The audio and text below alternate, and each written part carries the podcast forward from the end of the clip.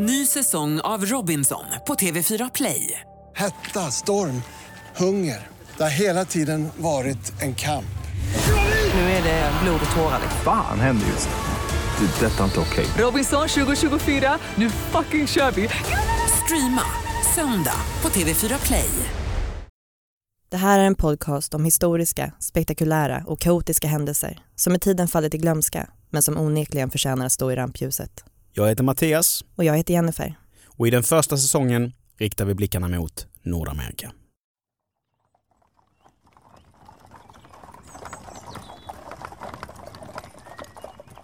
Genom städer, fält och ingenmansland. Över floder, sjöar och berg. Långt där borta ligger landet de drömmer om. Det som lovar så mycket. Men om drömmen blir till en mardröm och livet ställs på sin spets, vad gör man då? Hur långt är man beredd att gå för att rädda sig själv eller de man älskar? Du lyssnar på Kaos, om Donnersällskapets olycksfärd.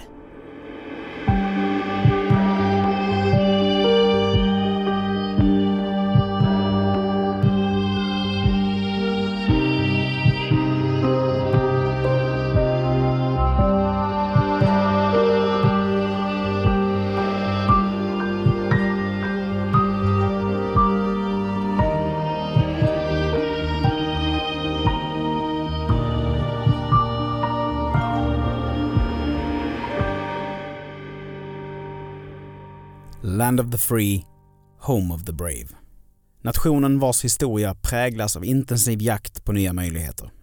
Vi tar det från början och inleder med den allra första vågen av lycksökare, den nordamerikanska kontinentens urinvånare.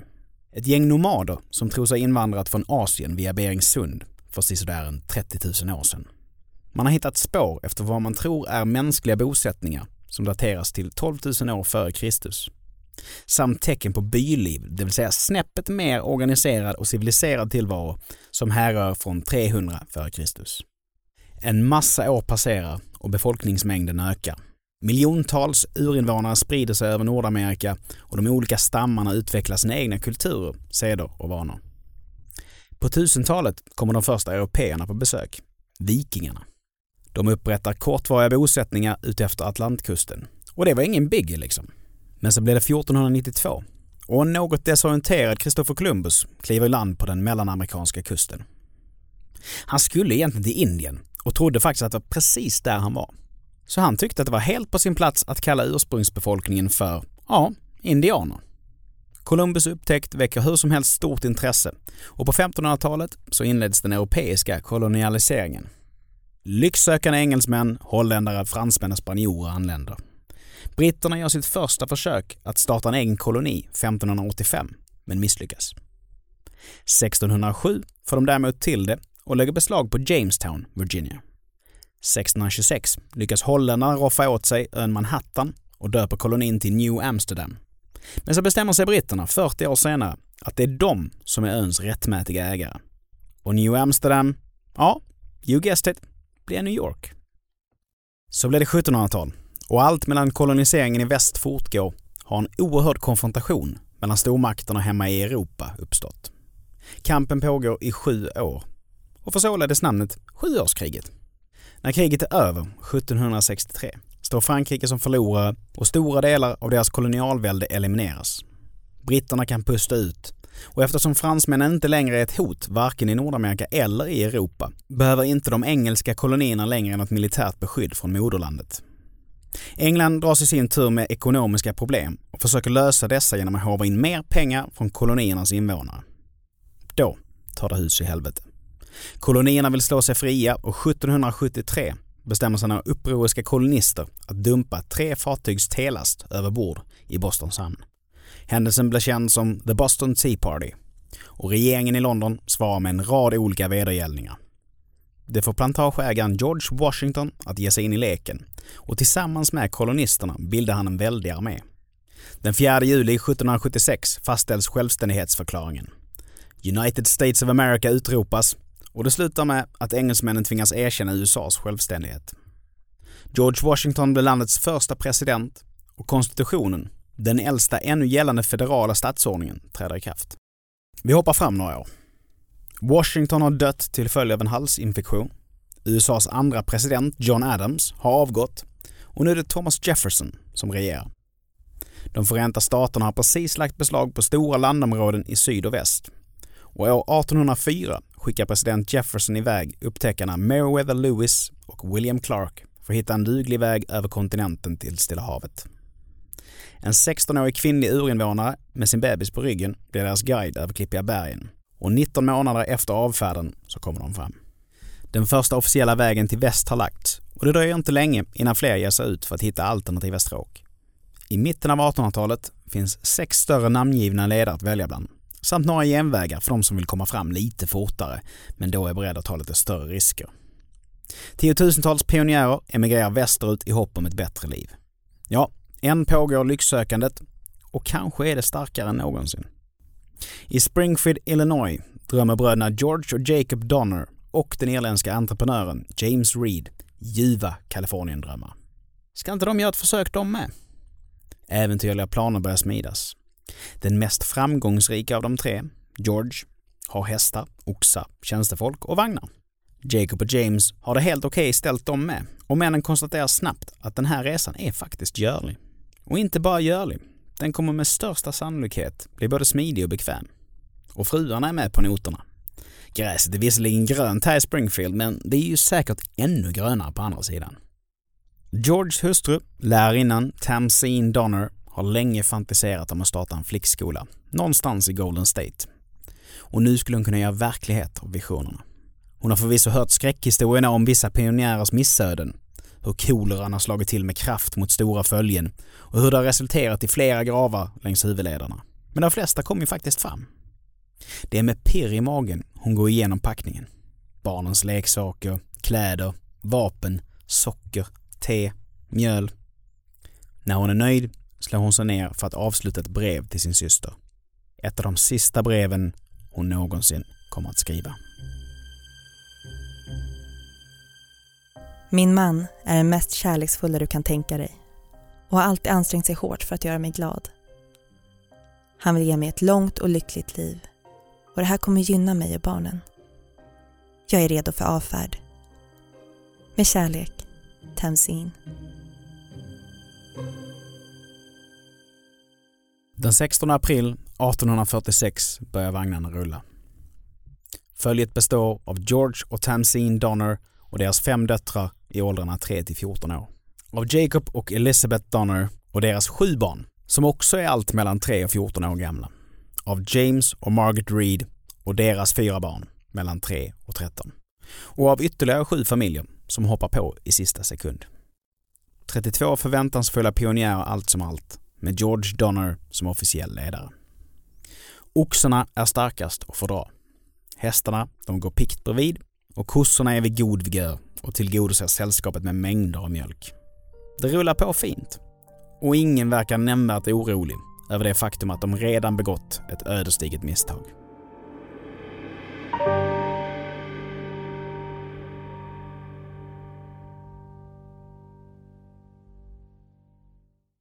Ny säsong av Robinson på TV4 Play. Hetta, storm, hunger. Det har hela tiden varit en kamp. Nu är det blod och tårar. Fan händer just det. Det är detta inte okej. Robinson 2024, nu fucking kör vi! Streama söndag på TV4 Play. Ett poddtips från Podplay. I fallen jag aldrig glömmer djupdyker Hasse Aro i arbetet bakom några av Sveriges mest uppseendeväckande brottsutredningar. Går vi in med hemlig telefonavlyssning och, och då upplever vi att vi får en total förändring av hans beteende. Vad är det som händer nu? Vem är det som läcker? Och så säger han att jag är kriminell, jag har varit kriminell i hela mitt liv men att mörda ett barn, där går min gräns. Nya säsongen av Fallen jag aldrig glömmer på Podplay.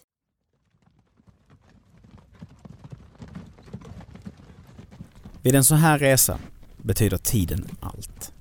Mycket av det land man ska korsa har bara tre årstider.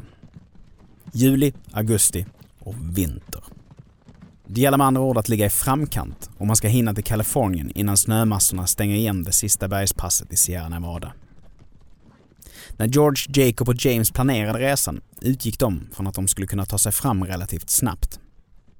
Så fel de tänkte. För oxarna må vara starka, men de är jäkligt långsamma. Genomsnittshastigheten för vagnkolonnen ligger på ungefär 3 km i timmen. Innan den 1 maj ska man ha passerat civilisationens sista utpost, Independence, Missouri. Det i sig är ett kvitto på att man ligger bra till i tid. Donnersällskapet passerar Independence den 12 maj. De är kraftigt försenade. Kolonnen börjar sakta men säkert växa. Längs vägen hakar fler och fler familjer på och 32 blir så småningom 83. De har fortfarande gott om mat och är man mätt är man nöjd. Hur försenad man än må vara. Men det goda humöret ska snart vända. För när de kommer fram till Big Blue River har floden, som vanligtvis är så grund att man kan korsa med en vagn, blivit till en brusande fors till följd av häftiga skyfall. George tar beslutet att de ska avvakta för att se om vattenståndet sjunker. Några dagar senare är läget fortfarande helt oförändrat och sällskapet beslutar sig för att bygga en stor timmerflotte att skeppa över vagnarna på. Projektet tar ytterligare några dagar och ännu en omfattande försening är dessvärre ett faktum.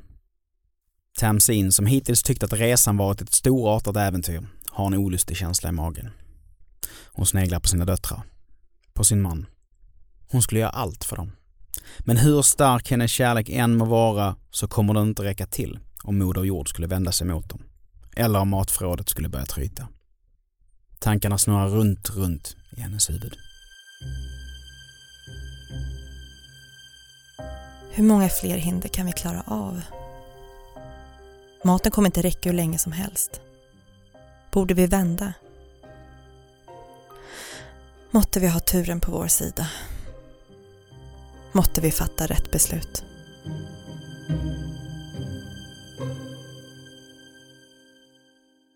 De kommande besluten är tyvärr allt annat än rätt. James Reed köpte en bok strax innan avfärd. The Emigrant's Guide to Oregon and California av Lansford Hastings. I boken beskriver Hastings en genväg till Kalifornien. Istället för att följa en av huvudlederna och gå mot nordväst genom nuvarande Idaho rekommenderar författaren sina läsare att resa genom Great Salt Lake. Men han är försiktig med att återge några detaljer och det har sin förklaring. Han har aldrig själv färdats på genvägen. Han har inte ens sett den. Faktum är att rutten helt enkelt inte existerar. Det är bara en lös teori, väl dold bakom tvärsäkra formuleringar. Allt man stöter på om man följer Hastings råd är en brännhet saltöken utan bete åt djuren och med flera dagsresor mellan vattenhålen. Det här vet inte Donnersällskapet. Och eftersom klockan tickar och gruppen blir allt mer ängslig beslutar sig George och James att ta Hastings på orden. Och det är nu det börjar gå ut för på riktigt. De når saltöknen den 22 augusti och det visar sig vara helvetet på jorden. Hettan är outhärdlig. Vagnshjulen sjunker och fastnar i den djupa sanden. Oxarna tappar snabbt orken. Törstande och utmärglade kastar det ena dragdjuret efter det andra in handduken och flera av vagnarna måste därför överges. Familjerna lyckas hålla sig vid liv, men Hastings genväg sinkar gruppen ytterligare. En hel jäkla månad. Inte förrän den 26 september lyckas de ta sig tillbaka till den traditionella leden mot Sierra Nevada och Kalifornien. Ängsligheten har vid det här laget gått över i ilska och folk börjar bli på extremt dåligt humör. Samhörighetskänslan är som bortblåst och motsättningarna mellan familjerna blir smärtsamt tydliga. Ingen väntar på de som hamnar på efterkälken, vilket resulterar i flera bråk längs med kolonnen. Men ett bråk tar ändå priset. James Reed och en man vid namn Snyder blir rejält osams. Så pass osams att Snyder får ett raserianfall och drämmer till James med skaftet på sin piska. Slaget ger ett stort blödande sår och James svarar med att plocka fram sin kniv och sticka Snyder i bröstet. På ett ögonblick är slagsmålet över och Snyder har skadats så pass illa att han dör. Sällskapet blir lamslaget. Det här är ju dråp och vanligtvis resulterar det i hårda straff. Dödsstraff, till exempel. Men riktigt så dramatiskt blir det inte. Istället kommer man överens om att James ska förvisas från kolonnen. Och då får hans fru Margaret en idé. Alla i gruppen inser att de är på väg mot en katastrof. Men om James rider i förväg till Kalifornien kan han ju samordna en räddningsaktion. som kan komma tillbaka till deras undsättning ifall något skulle gå snett. Smart tänkt Margaret. För winter is coming. Den 31 november närmar sig Donnersällskapet, minus James, det sista hindret. Stevens Pass.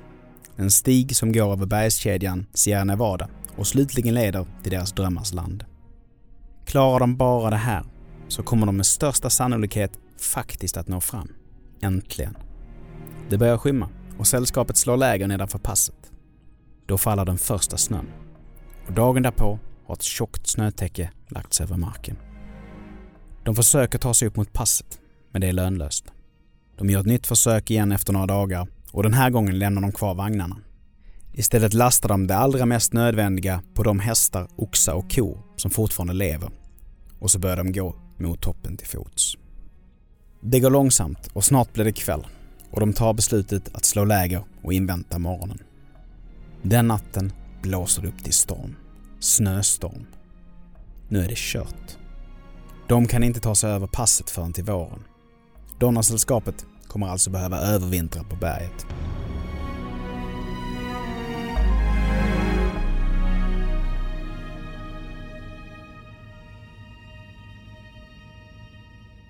Nu är det every man and woman for themselves. Alla är utmattade och de sista krafterna går åt till att bygga hyddor åt sig själv och sin familj. Vissa hyddor blir top notch och fungerar utmärkt som skydd mot kölden. Andra har det värre. George Donner har skadat sig svårt. Han råkade slinta med yxan när han högg ved och träffade oturligt nog sin hand. Det djupa såret är infekterat. Och varken han eller Tamsin eller någon av deras döttrar har ork nog att ägna sig åt avancerad arkitektur. De nöjer sig med att resa några tält och ha ihjäl en oxe för att använda huden som isolering. Så blir det december.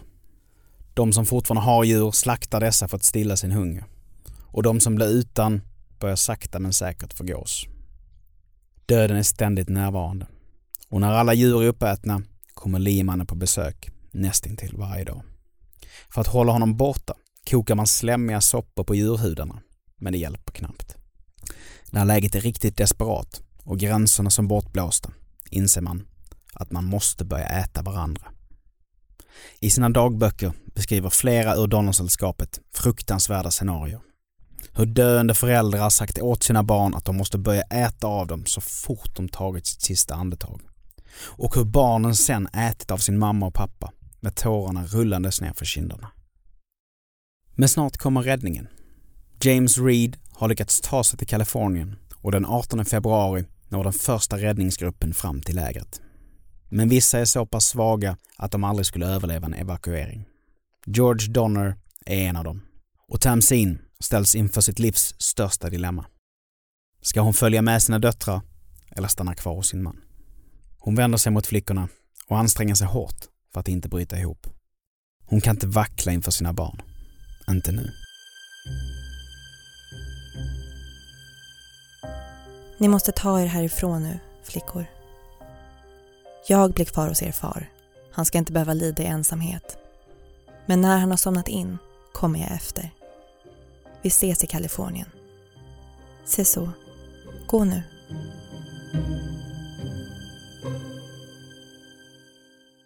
Tamsin kommer aldrig fram till The Golden State. Hon gör ett tappert försök, men fryser dessvärre ihjäl. Hon fick aldrig möjlighet att förverkliga sina drömmar och hon var långt ifrån den enda. Resan som skulle tagit fyra månader tog ett år. Av Donnersällskapets 83 pionjärer har bara 45 klarat sig. George och Tamsins döttrar överlever, men förlorar som sagt sina föräldrar. I George bror Jacobs familj överlever fem av barnen, men Jacob, hans fru Elizabeth och deras två yngsta barn klarar sig dessvärre inte. Familjen Reed är den enda familjen i hela sällskapet som klarar sig helt utan dödsfall. I januari 1847 når de sista överlevande Kalifornien och kan börja sina nya liv. Många av dem går det bra för, men vissa kämpar med svåra sinnessjukdomar livet ut. Minnena är helt enkelt för smärtsamma för att hantera. Donnersällskapets resa mot Kalifornien var den mest kända tragedin under västerutvandringen. Och mer än så. Det är en av de mest omtalade händelserna i amerikansk historia, än idag. Hela grejen med att de började äta varandra har ju målats upp som något oerhört sensationellt. Hur kunde de? säger vissa. Jag skulle aldrig, säger andra. Skulle man inte? Tänk efter. Skulle man verkligen inte det?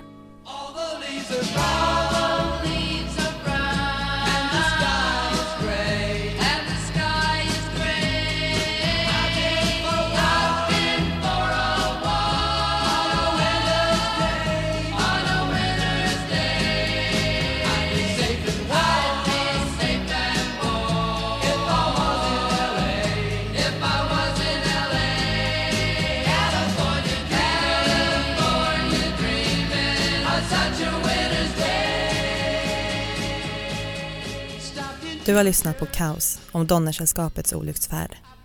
Källorna som används är history.com, legendsofamerica.com, nationalgeographic.com, donnerpartydiary.com och tidskrifterna Populärhistoria och Världens historia.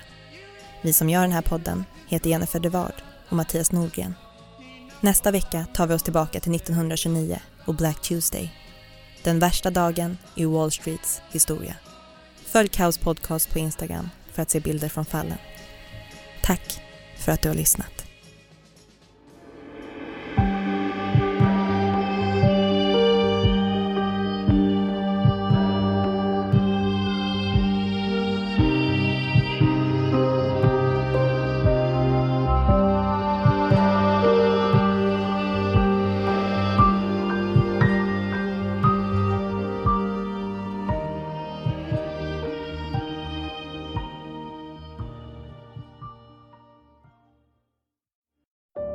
Säsong av Robinson på TV4 Play.